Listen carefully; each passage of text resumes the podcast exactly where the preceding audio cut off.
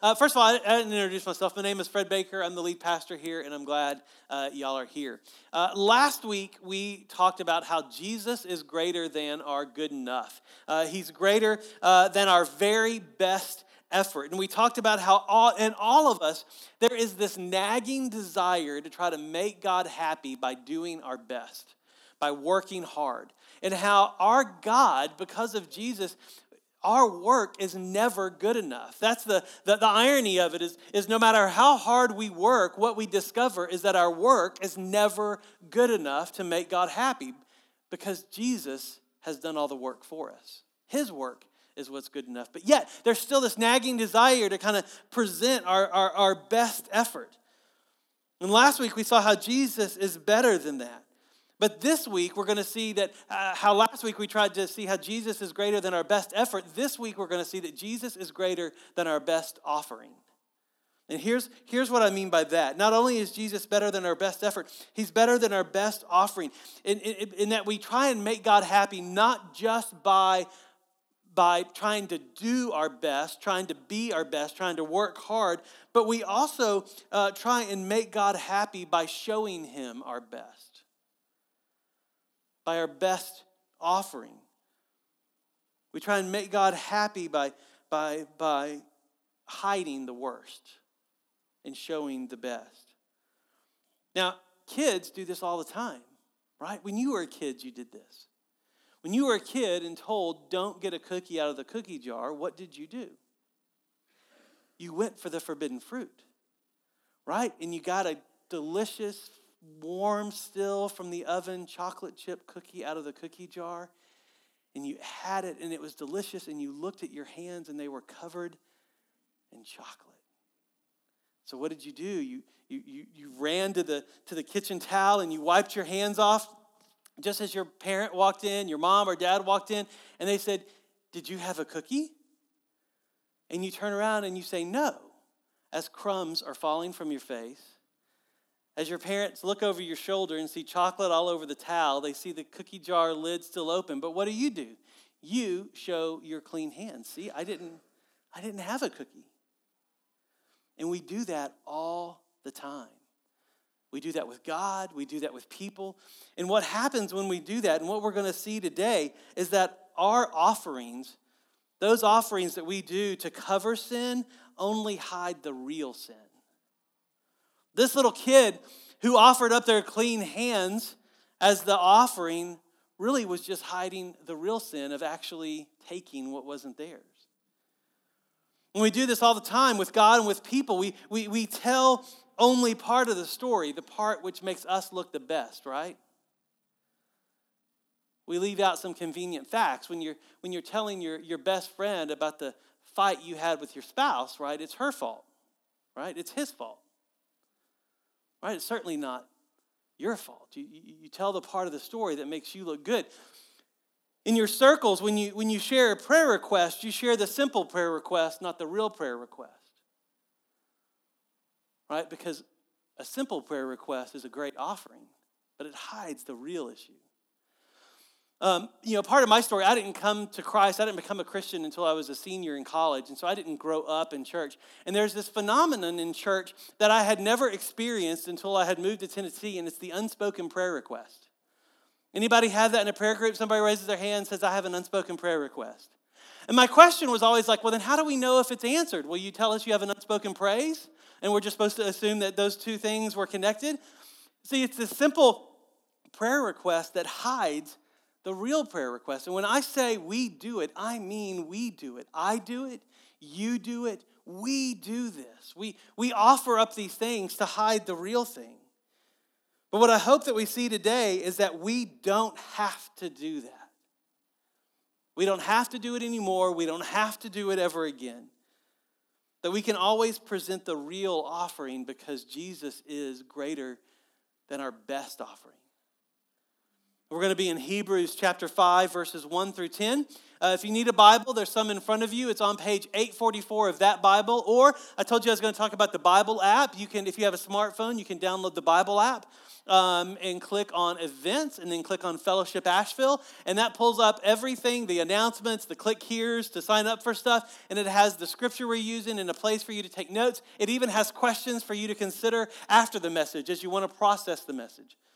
And we're in this series called Greater Than, which, if you're new to fellowship, that's what this symbol is, because we're seeing how Jesus is greater than all different kinds of things as we go through the book of Hebrews. That he's greater than our ups and our downs, he's greater than our fears, he's greater than our doubts, he's greater than our best efforts, he's greater than our best offerings, he's greater than our failures, he's greater even than our successes. And so let's dive in today to see how Jesus really is greater than our very best offering. He's greater than anything we can, we can give to God. Look at, at chapter 5, verse 1. It says, For every high priest, and I'm going to stop right here because what you're going to see in this book of Hebrews, the next few chapters are, going to talk a lot about a high priest. Um, and, and, and we've touched on this, this, this position in, in, the, in, in ancient Israel before. And, and so if you were to take an organizational flow chart, of the spirituality of the nation of Israel, of the church, or the tabernacle, as it were, for them, if you were to take an organizational flow chart of that, the high priest would be at the very tip top of that organizational flow chart. He was the person that everything funneled up to. And in his role, in his office, he represented God to man and man to God. That's what the high priest did. And as we go through this book of Hebrews, and as we talk about the high priest a lot, what you're going to see is that the person who, who gave this sermon that we call Hebrews, that person, every time he mentioned the high priest, I know. I feel the same way. That hour less sleep was awful, isn't it? Um, um, seriously, how many y'all are just tired today? Amen. All right, let's go on. Um, every time this, this, this preacher mentions a high priest, he's going to talk about something specific in his role that, that we need to know and understand. And today is going to be one of those. The, the rest of verse 1 says this For every high priest chosen from among men is appointed to act on behalf of men in relation to God, to offer gifts and sacrifices for sin. So, what he's doing here is he's taking this office of high priest and he's pointing out this offering that he makes. Now, just as a reminder, you know, it's called Hebrews. What we don't know about this book is who wrote this book. We don't know who, who, who spoke this book because we know that this was a sermon that was preached, but we don't know who the preacher was. We don't know who the person was that wrote down those letters. What we do know is that it was to a group of Hebrews, a group of people who grew up in the nation of Israel and who understood the feasts and festivals. They understood the days of fasting. They understood the traditions of, of Israel, and we don't. And so part of my job as we go through this book is to connect some dots that if you were a Hebrew audience, you would intrinsically know because you grew up in a Jewish home.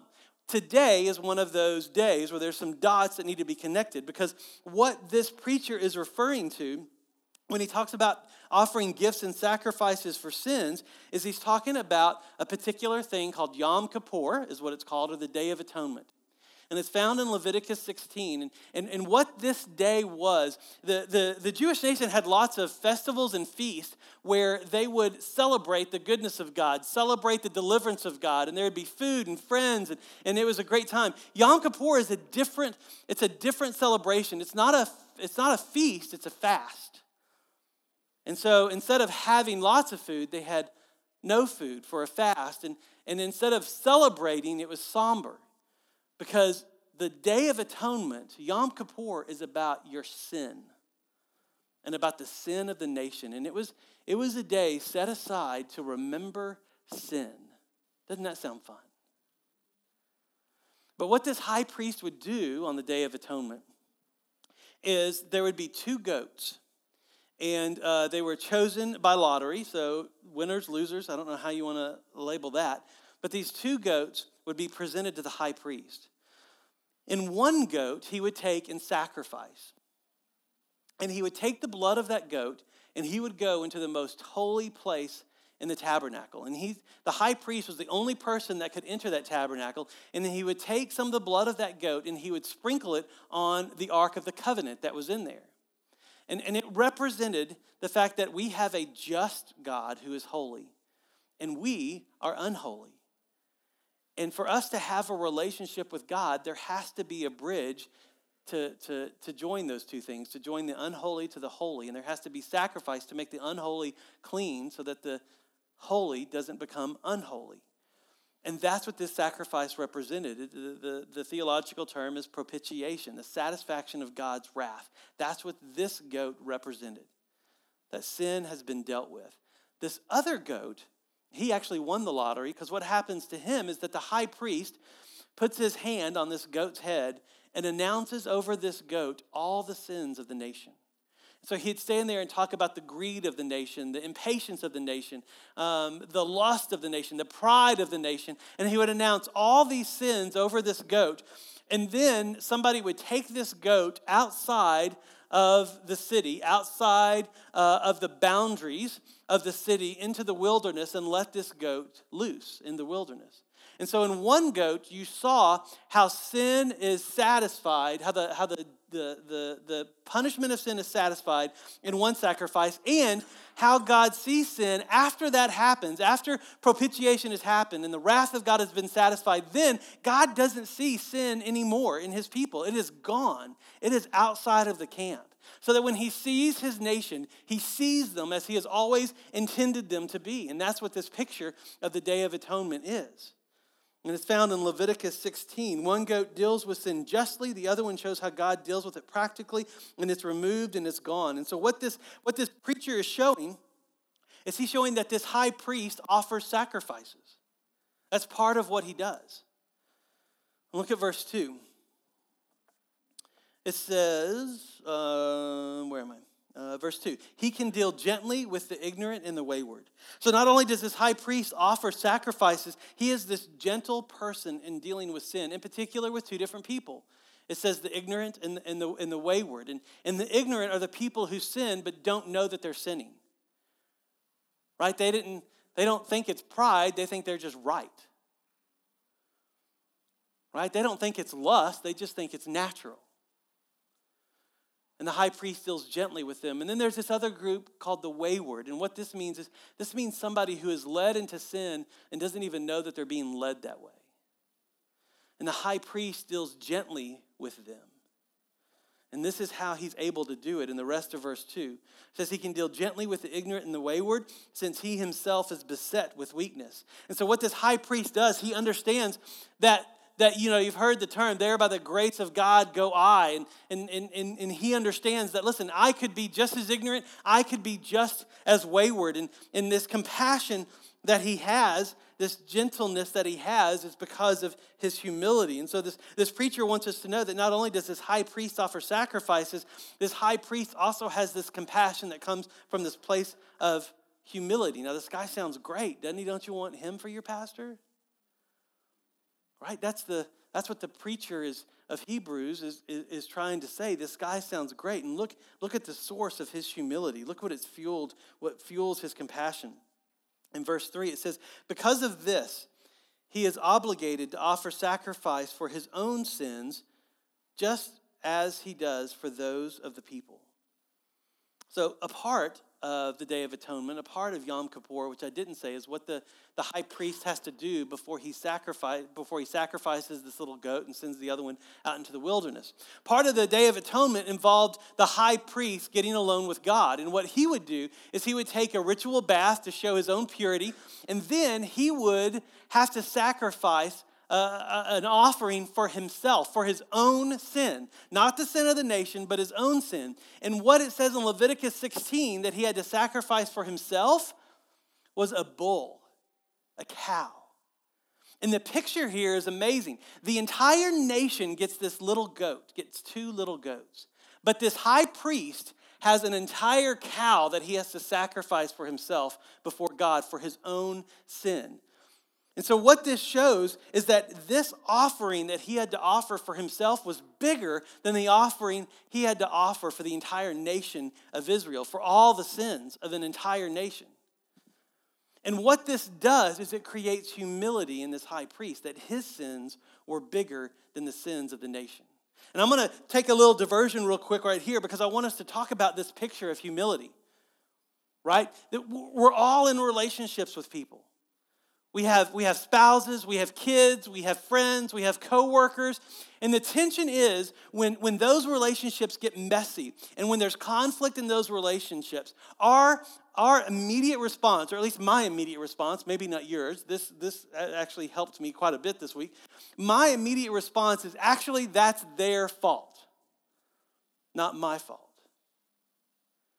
But what this sacrifice shows us is when you approach a relationship and your sin is bigger than their sin, that's humility. When I stand up in front of you and realize that my own pride and my own arrogance and my own lustfulness and my own malice, my own impatience is greater than yours, I can treat you with gentleness. I can treat you with humility.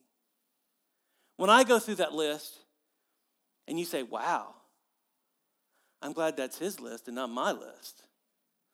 You can't treat me with gentleness. But when you say, man, I wish my list was that short, when your sin is greater than my sin, you can be gentle toward me. See how this works. And that's the picture of this high priest that he understood that his sin was greater than the sin of the entire nation. And therefore, he could love them and he could treat them gently.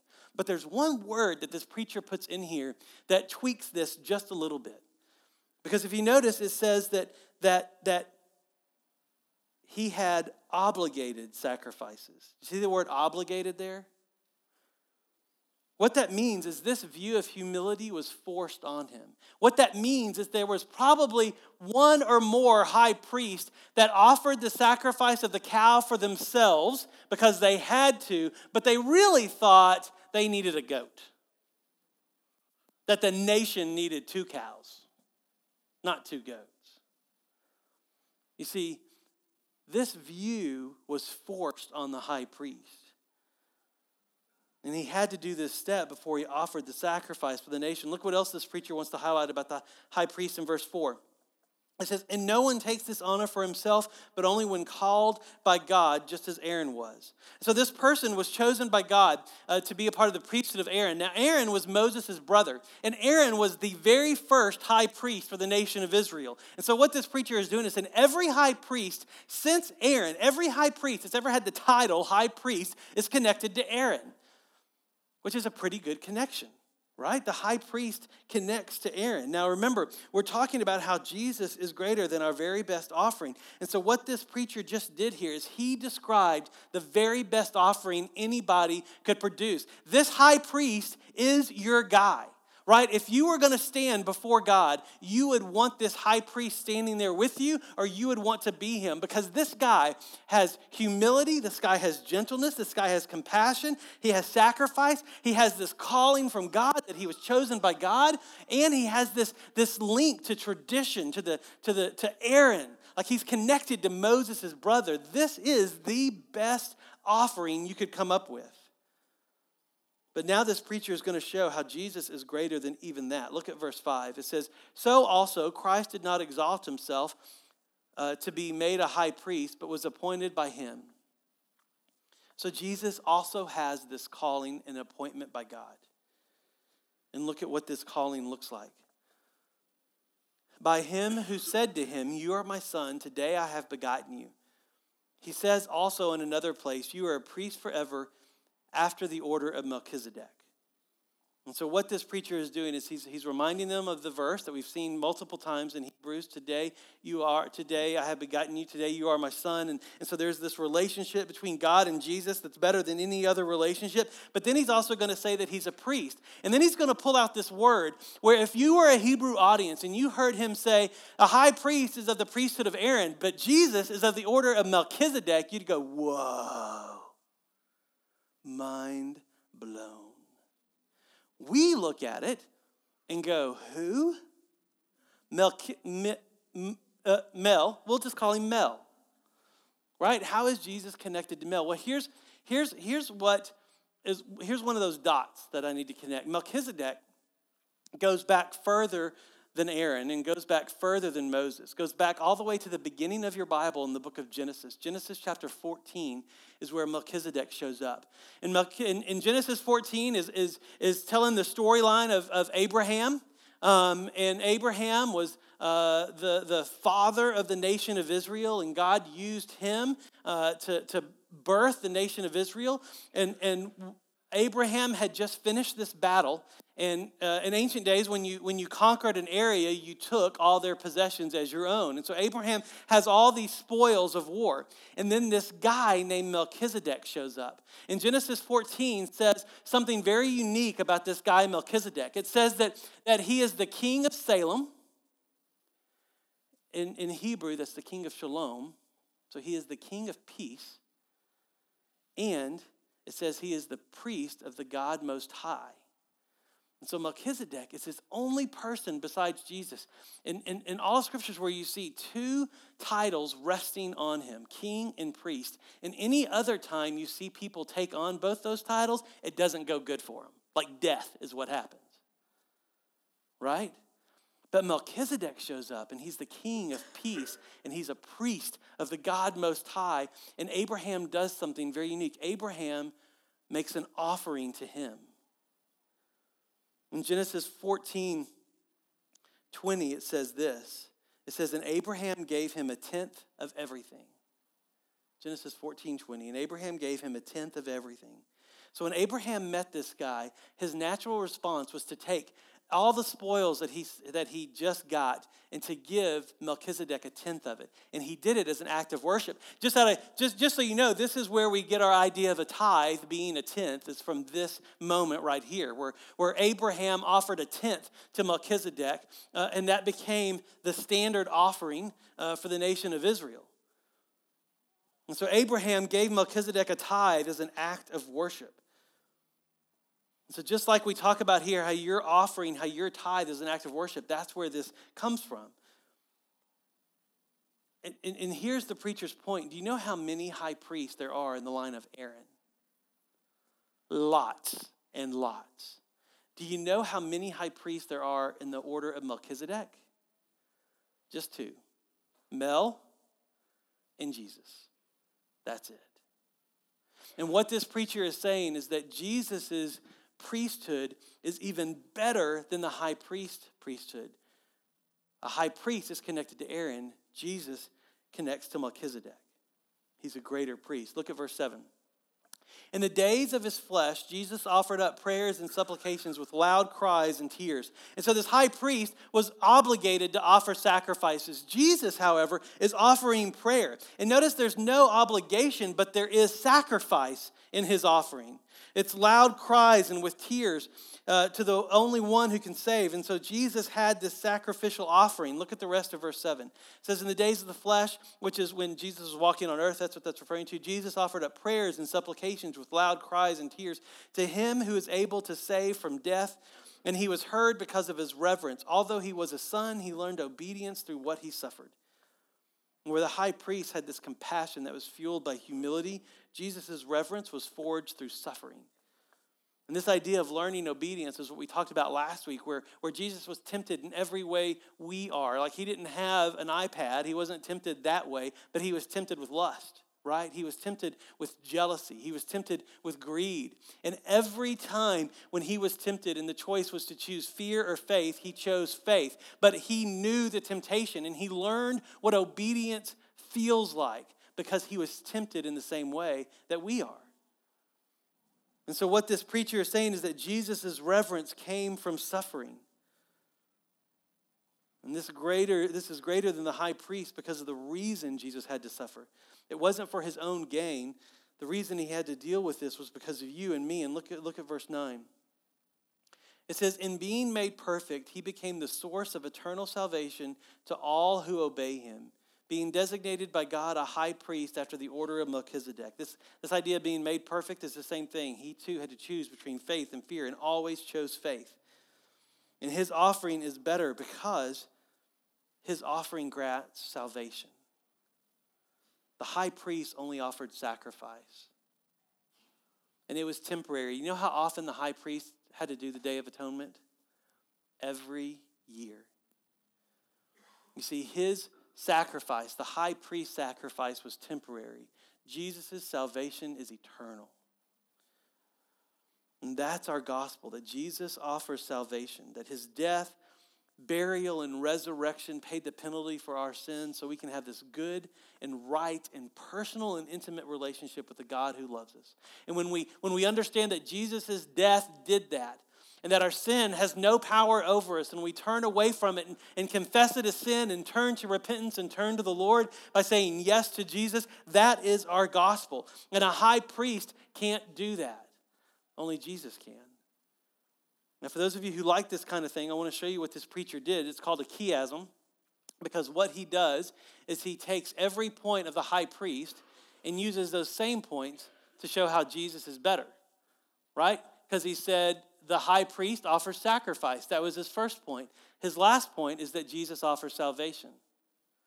His second point the high priest's compassion came from humility. If you go to the next one up from the bottom, that Jesus' reverence came from suffering. Each time it's better. The high priest had obligated sacrifices. Jesus had a sacrificial offering. The high priest connects to Aaron. Jesus connects to Moses. In every way that you had this high priest, you have Jesus is a better one.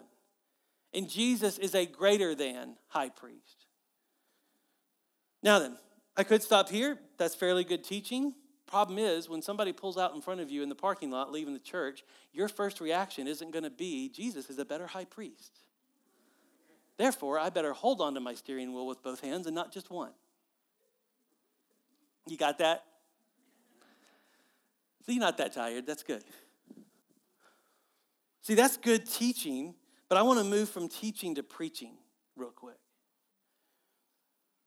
Because you see, I would do us a disservice if I just left us with head knowledge about a better high priest instead of letting that sink down into our hearts. Because, like I said at the beginning, we, we all bring these offerings to God. And, and when we bring these offerings to cover our sin, when we act like the high priest and we bring offerings, what we're doing is we're really covering up the real sin. That our offerings to cover sin only hide our real sin. In church, we don't have a high priest, we have a Jesus. And we don't have to settle for a high priest. We don't have to settle for hiding our sin with good offerings, with a good tithe. And, and, and we do that in so many ways, right? Because, because we really do think that writing a check to the church does something, makes God happy. It's a good offering. What's interesting when you look at all the tithes, all the offerings of the Old Testament, because we think if we give 10.0% of our income, whether gross or net, you can figure out which one you want, whichever one makes you feel better. But if we give 10.0%, we are satisfying the law of God. However, when you look at the Old Testament, they actually gave like 30% of their income.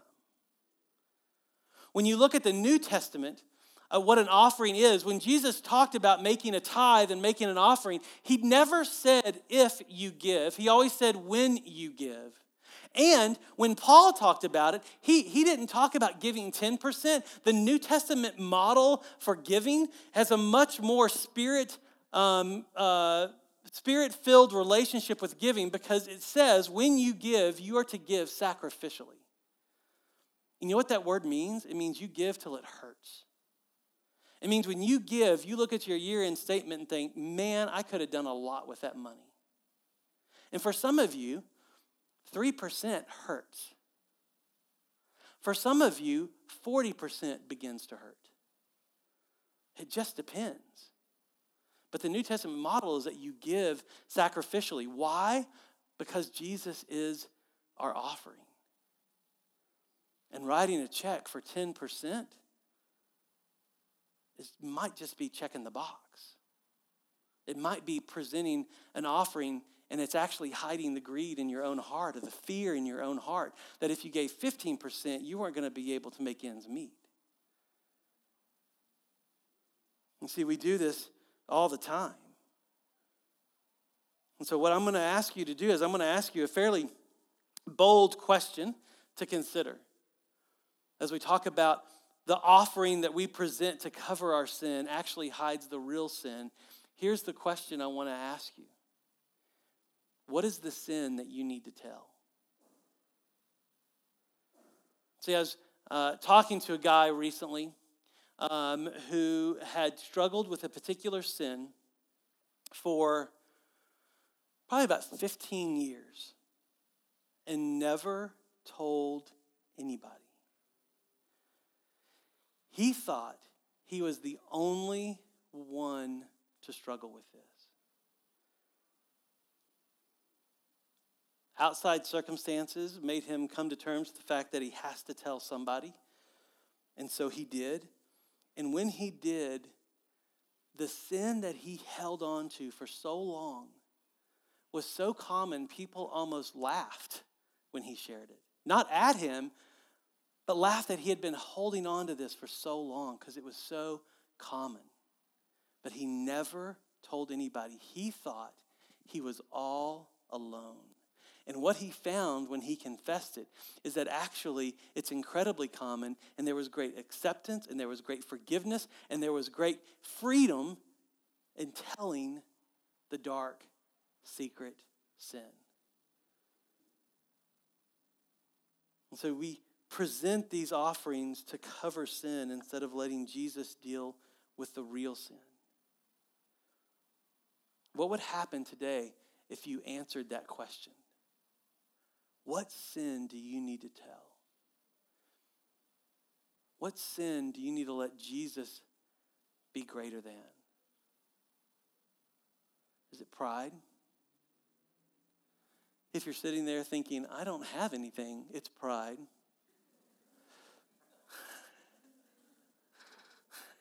Did I get you? You know, is it, is it something that you thought, if I say it to Jesus, if I say it out loud, they won't like me? Not here. At this church, you can be anything but a liar. Speak it. Speak it to Jesus. His death and his resurrection has already forgiven you for that sin. Do you realize the only person holding on to that sin is you? Nobody else. What is the sin that you need to tell? What we're going to do is I want to give you some time to pray and to confess, to repent. I'm going to open us up in a time of prayer, and they're going to come up here and play a little bit of music for us, and I just want you to be with Jesus and say whatever that sin is and, and confess it, realizing that you are forgiven. If you have said yes to Jesus, and if you're new to church, we are not about um, what you do and what you don't do, we are about Jesus. And the gospel is saying yes to Jesus. You can't be good enough. You're, you, you, you can't come up with the best offering to make God happy. Jesus has already done that. And maybe today your offering of confession is saying yes to Jesus for salvation. Many of us have already done that. Your sin is to realize you are already forgiven for this sin, and you can bring it to the Lord and receive forgiveness and receive grace, and you will be free from this sin.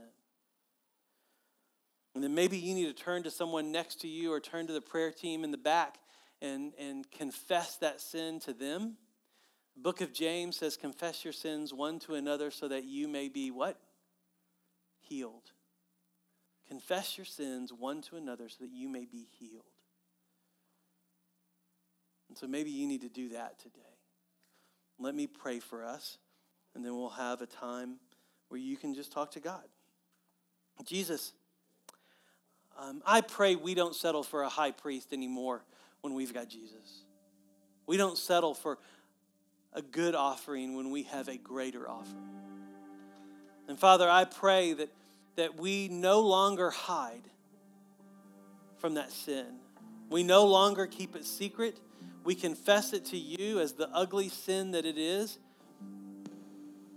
And we stand confidently before you, knowing that Jesus has already paid the price for it. And God, I pray for us as a congregation that we will experience freedom like we've never experienced before because of confession and repentance. And God, as we enter this time of prayer, I do pray for, for those who have nothing to say, that you would give them the thing to confess. Pray for those who are fearful to stand before you because of the ugliness of what they've done and the ramifications of what they've done. And God, that you would give them the boldness to stand up straight in your, in your presence because of Jesus. That they will look into your eyes and see a loving, good Father.